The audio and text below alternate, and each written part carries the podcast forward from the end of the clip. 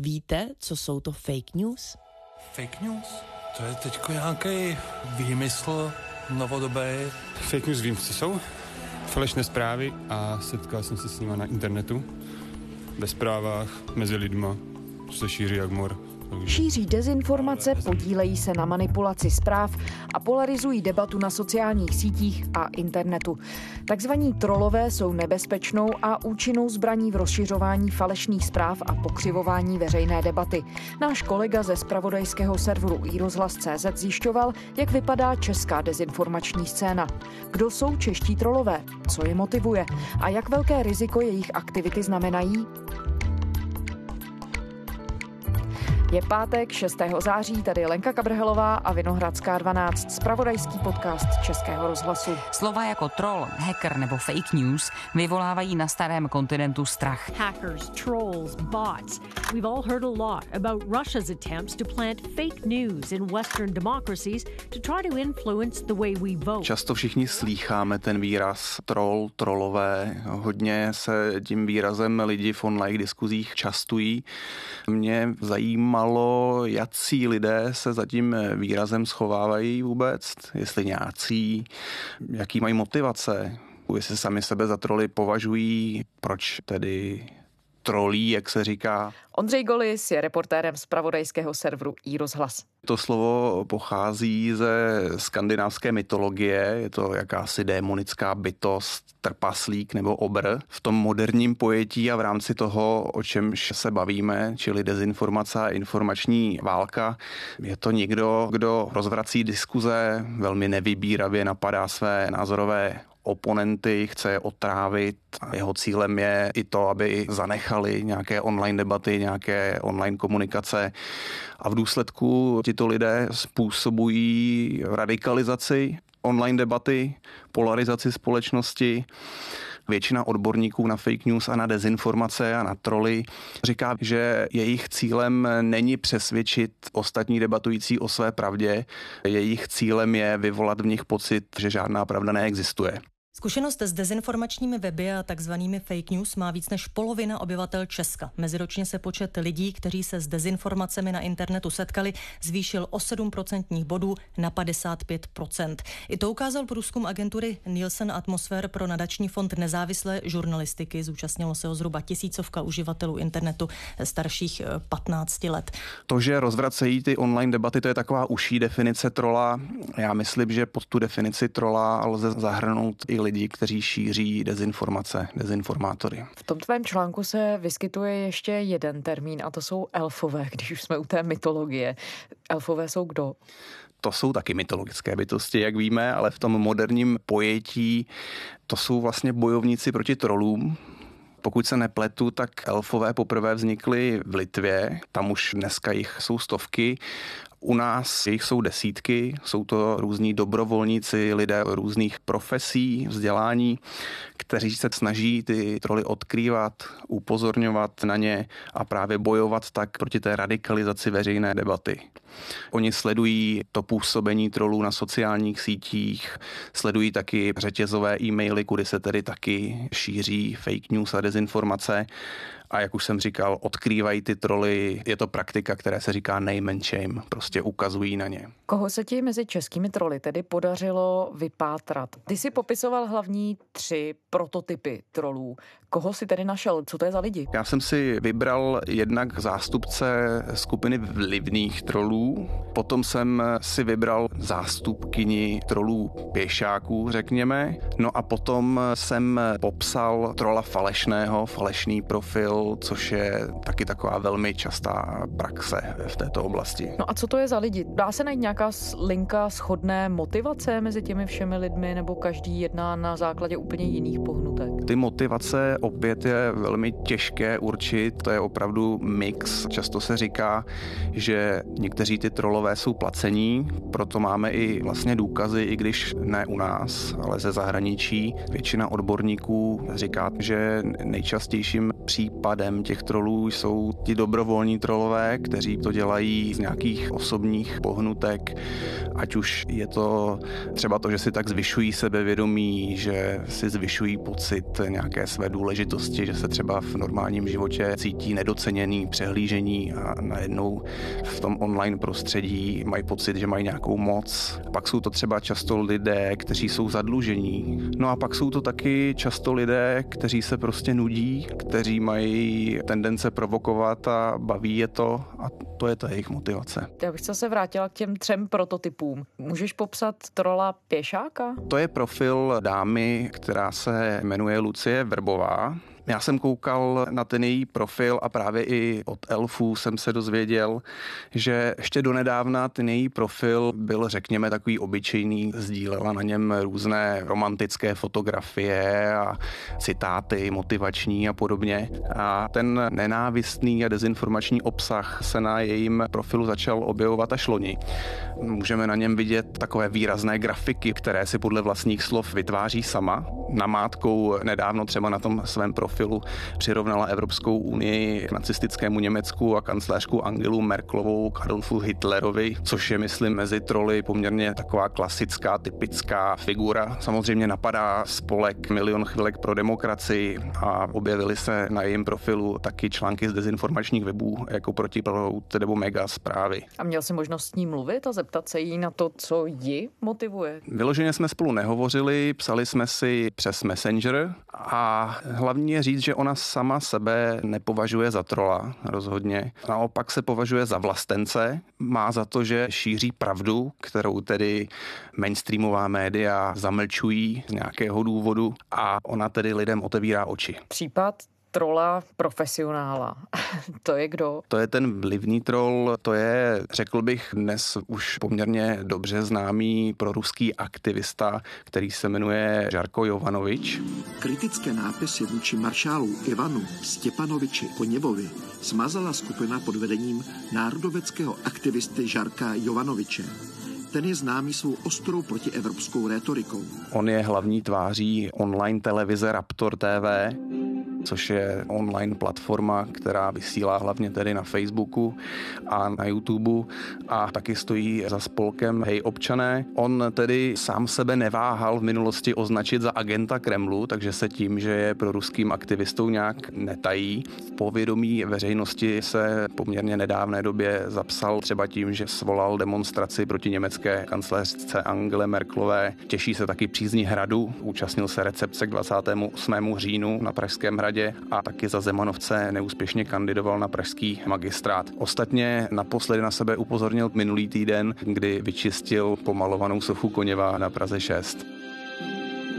A víme, odkud se vzal? Kde působil předtím nebo cokoliv o jeho historii? Víme o něm, že v minulosti se pokoušel podnikat, ale nebyl úspěšný.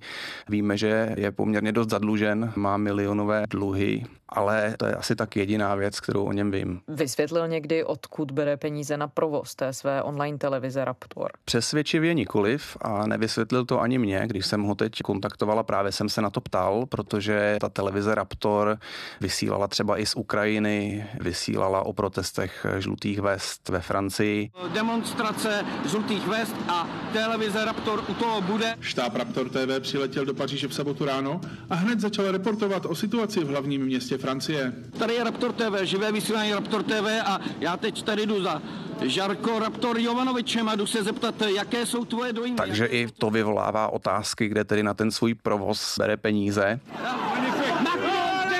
Pozor, pozor, tady to nevypadá dobře.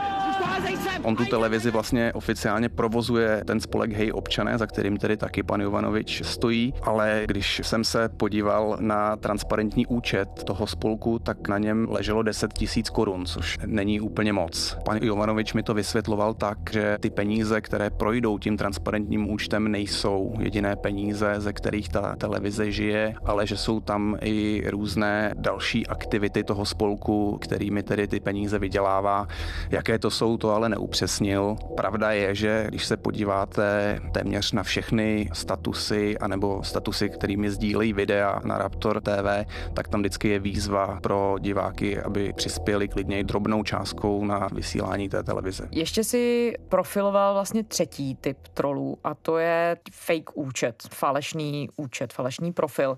Podařilo se vypátrat cokoliv o tom, kdo za tím falešným konkrétním profilem je? Tím falešným profilem, o kterém já tam píšu, tak je profil Martina Doktoríková. Už na první pohled je na něm zajímavé, že na úvodní fotografii je velmi hezká a přitažlivá mladá dívka. Ta fotografie prokazatelně pochází z fotobanky. Když pak tím profilem více klikáte, tak moc dalších informací na něm nenajdete. Tenhle profil velmi pravděpodobně slouží především tomu, aby rozšiřoval dosah dezinformačních stránek Zastavme zloděje, protože když se podíváte, tak téměř všechny jeho statusy jsou vlastně přezdíleny z této stránky. Takže to je vlastně šiřitel už nějakého dezinformačního obsahu, který někde jinde existuje, který to nám šíří dál. Přesně tak a myslím si, že z těch tří profilů, které já tam popisuju, tak tady u toho je nejjednodušší rozeznat, že je to profil trola, protože, jak už jsem říkal, když se tam podíváte, tak ten profil nemá žádné moc sociální vazby, sociální interakce. Skutečně to vypadá, že je vytvořen jenom proto, aby přilákal pozornost a tím pádem mohl šířit více ty dezinformační zprávy, ten dezinformační obsah. A je třeba na takovém profilu vidět, že lidé ty informace potom dál sdílejí, že to funguje? Vidět to je, tak na tom Facebooku vidíte, kolikrát vlastně ten materiál daný byl dál přezdílen a samozřejmě nejde jenom o sdílení, jde o to, že když ty lidi na ty statusy reagují, komentují je, lajkují je, tak už tím poměrně výrazně zvyšují ten jejich dosah. Tady z těch třech případů, které si vlastně zkoumal, dá se z toho něco vyvozovat o tom, jak moc organizovaná je česká dezinformační scéna, jak vlastně vypadá? Nelze to úplně s jistotou říct. Tady u toho fenoménu platí, že je poměrně čerstvý, je poměrně nový a my o něm ještě prostě příliš informací nemáme. Navíc se neustále a velmi dynamicky vyvíjí. Co jsem se tak bavil s odborníky tady v té oblasti, tak se shodli, že u nás je menší část té dezinformační scény organizovaná a mnohem větší část jsou právě ti pěšáci, které šíří dezinformace a rozvracejí diskuze dobrovolně, jak už jsem říkal, s různými motivacemi. Takže jde spíš o ty izolované nadšence, než že by to byla nějaká organizovaná, propracovaná, dobře dobře financovaná činnost. Nebo aspoň z toho, co zatím víme. Zatím se to tak jeví, ale určitě tam je nějaké jádro, které je organizované a které, řekněme, nějak určuje agendu, od kterého potom ty informace právě proudí tady k tomu širšímu okruhu těch pěšáků. Dezinformace a hybridní válka patří mezi nejčastěji zmiňované oblasti, které v současnosti ohrožují Evropu. Hrozba přitom údajně míří z Ruska. Rusko se dál snaží ovlivňovat volby ve Spojených státech, řekl to na briefingu v Bílém domě šéf amerických tajných služeb Dan Coates. Podle něj se Rusové snaží podkopat americké demokratické hodnoty. Existují nějaké náznaky, anebo třeba dokonce důkazy toho, že by čeští trolové mohli být napojeni na zahraniční skupiny? Náznaky ano, jistota ne. Jedním z těch náznaků je třeba to, že ti dezinformátoři přebírají agendu, která je třeba tlačena ruskými médii. Jo, velmi často vidíme, že vyjde nějaká zpráva v ruských médiích a třeba s odstupem několika dní se právě objevuje na té dezinformační scéně u nás. Docela zajímavý poznatek mají elfové. Ti vlastně říkali, že donedávna v některých těch příspěvcích trolů zaznamenávali rusizmy, že bylo patrno, že ty příspěvky, ačkoliv se tvářily, jakože pocházejí od tuzemských uživatelů sociálních sítí, tak přitom tady ty drobné niance prostě ukazovaly, že je psal někdo, kdo není rodilým Čechem. Ale právě teď nedávno jsem si v jejich zprávě přečet, že tady ten trend už pomalu vymizel a že opravdu teď ti pěšáci a ti, kdo šíří ty dezinformace, tak jsou většinou čeští čeští občané. Jak velkou hrozbu trolové představují pro společnost? No tak poměrně zásadní, jednak tedy velmi poškozují veřejnou debatu. To si myslím, že je zásadní problém, protože v dnešní době skutečně ta debata je z velké části přesunuta do toho online prostoru. Ale samozřejmě to není jediný problém. Všichni si asi ještě pamatujeme na případ seniora Jaromíra Baldy, který málem vykolejil dva vlaky, protože se právě kvůli dezinformacím a fake news radikalizoval. Senior Jaromír Balda, který způsobil nehodu dvou osobních vlaků, půjde na čtyři roky do vězení. Soud mu nařídil i ambulantní psychiatrické léčení. Balda předloni pokácel dva stromy na železniční kolej, do kterých vlaky narazily. Na obou místech senior nechal letáky s nápisem Allah Akbar a dalším nenávistným textem, který na schvál psal špatnou češtinou, aby působili, že je psal muslim. Letáky Jaromír Balda roznášel i po středočeském a libereckém kraji a posílal je taky do médií. Opravdu téměř zázrakem se nikomu nic nestalo stalo a už kvůli tomu sedí ve vězení. Soud sazbu snížil kvůli snížené příčetnosti seniora a jeho věku. Uznal taky, že mohl být zmanipulovaný některými zprávami v médiích. Proto je trest nižší než dolní hranice zákona za tento trestný čin. Takže se ta online agresivita de facto může přelít i do veřejného prostoru, do toho reálného. To bez pochyby. Já jsem dělal rozhovor s novinářkou Jessikou Aro, což je finská žurnalistka, která se právě fenoménu fake news a dezinformací věnovala In 2014, when I started to investigate the influence of Russian troll factories internationally, how they hmm. really impact actual people. Byla jednou z novinářek, které popsali to, jak funguje vlastně trolí farma v Petrohradu a potom čelila velmi nevybíravým, a to si myslím, že ještě hodně slabé označení útokům.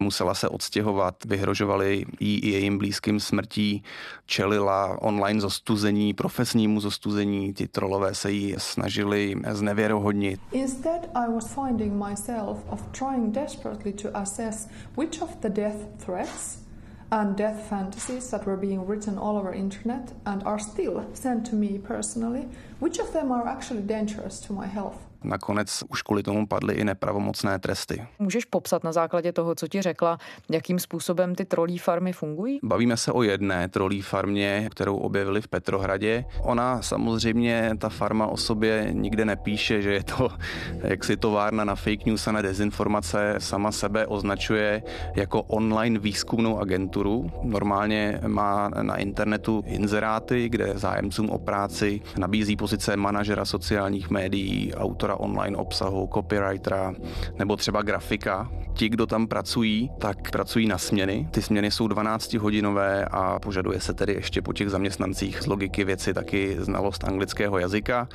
Každý den, když ti profesionální trolové přijdou do práce, tak dostanou nová témata, kterým se mají věnovat, která mají tlačit na sociálních sítích.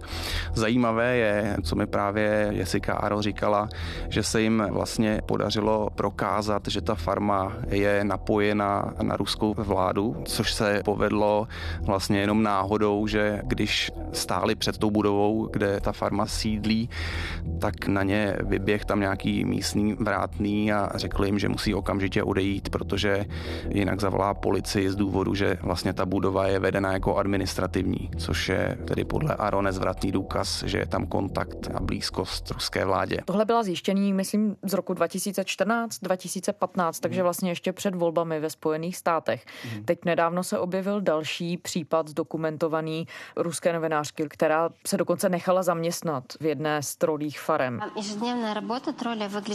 Typický den vypadá tak, že přijdete na směnu a u počítače máte seznam deseti témat. Číslo jedna je vždycky Amerika a co o ní napsat.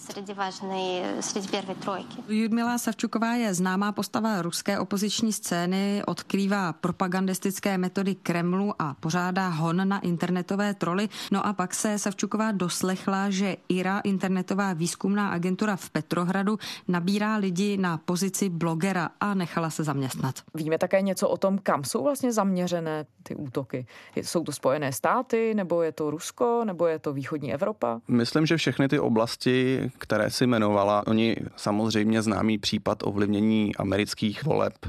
Tam samozřejmě ta pozornost byla hodně směřována ve Francii, zase trolové rozmíchávali protesty žlutých vest. Ve Španělsku to byl například katalánský konflikt a nemusíme chodit daleko. U nás fake news a dezinformace podle mnohých odborníků zásadně ovlivnili výsledek prezidentské volby. Čím si vysvětluje, že na rozdíl od politiků v zahraničí, když se třeba podíváme na to, jak se o tom problému debatuje ve Spojených státech, tak tady se tak trochu zdá, jako by to ty politické špičky nechávalo docela chladnými. Ono je důležité říct, že ti politici ve Spojených státech a třeba na západě ten problém taky docela dlouho podceňovali, až v poslední době se probouzejí. U nás je to, myslím, hodně dáno tím, jaký politici jsou dneska u moci a tím, že část z nich vlastně ty dezinformace a ty fake news aktivně šíří. Podívejme se na některé politiky SPD, podívejme se na některé politiky KSČM. Mnoho odborníků považuje našeho prezidenta Miloše Zemana za klíčovou postavu české dezinformační scény. Jeho mluvčího Jiřího Ovčáčka, například odborník Jakub Kalenský, který se fake news zabýval při Evropské unii, tak pana Ovčáčka označil přímo za trola. Bývalý novinář, odborník na dezinformace a v současné době analytik think tanku Atlantic Council Jakub Kalenský svědčil minulý týden před americkým kongresem. Mluvil mimo jiné i o ruských aktivitách vedených proti Evropě. V rámci výpovědi také označil prezidenta Miloše Zemana za, a teď cituji poněkud prokremelského, a odpověď z hradu jde o vlasti zradu. A když se podíváme na sociální profil Jiřího Ovčáčka, tak skutečně napadá svoje oponenty, sdílí obsah z dezinformačních webů, neváhá jim poskytovat rozhovory. Daří se dnes, když už máme různé informace z různých zdrojů o tom, jak ta novodobá online propaganda, šíření dezinformací funguje, daří se těm kampaním lépe čelit? Já bych řekl, že ano. Řekl bych, že se především aktivizovala občanská společnost. Máme tady různé spolky, které o něm mluví, které ho řeší, pořádají nejrůznější přednášky. Ten fenomen zkoumají naši vědci a informují o něm novináři. Co trošku chybí, a o tom jsme se už bavili, tak je nějaká výraznější politická akce, chybí výrazná politická osobnost, která by tady na ten problém upozorňovala, trošku si ho vzala za svůj a tlačila ho. Tady si stačí třeba vzpomenout na nedávný výrok našeho premiéra Andreje Babiše, který si třeba nedávno pochvaloval, že řetězové maily slušně nahrazují tradiční média. Řetězové maily jsou jedním z hlavních kanálů, kterým se u nás šíří dezinformace. Bavili jsme se tady o dezinformacích, které šíří politici SPD a komunistů a o prezidentu Zemanovi konec konců taky. Ondřej Golis, reportér serveru iRozhlas.cz. Ondro, děkujeme. Děkuju. Zpáteční Vinohradské je to vše. Přes víkend se k nám kdykoliv můžete vrátit na adrese iRozhlas.cz a samozřejmě jsme i v podcastových aplikacích. Pište nám na adresu vinohradská12 zavináč rozhlas.cz. Těším se v pondělí.